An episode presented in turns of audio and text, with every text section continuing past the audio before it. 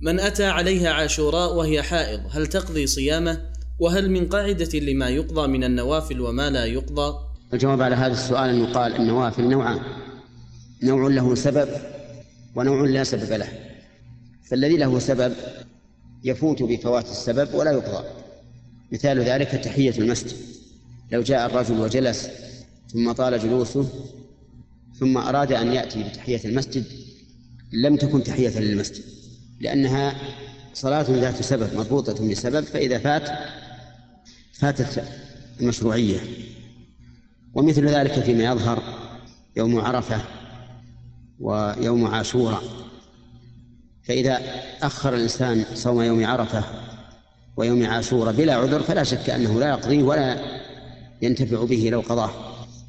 أي لا ينتفع به على أنه يوم عرفة أو يوم عاشوراء وأما إذا مر على الإنسان وهو معذور كالمرأة الحائض مثلا النفساء أو المريض فالظاهر أيضا أنه لا يقضي لأن هذا خص بيوم معين يفوت حكمه بفوات هذا اليوم.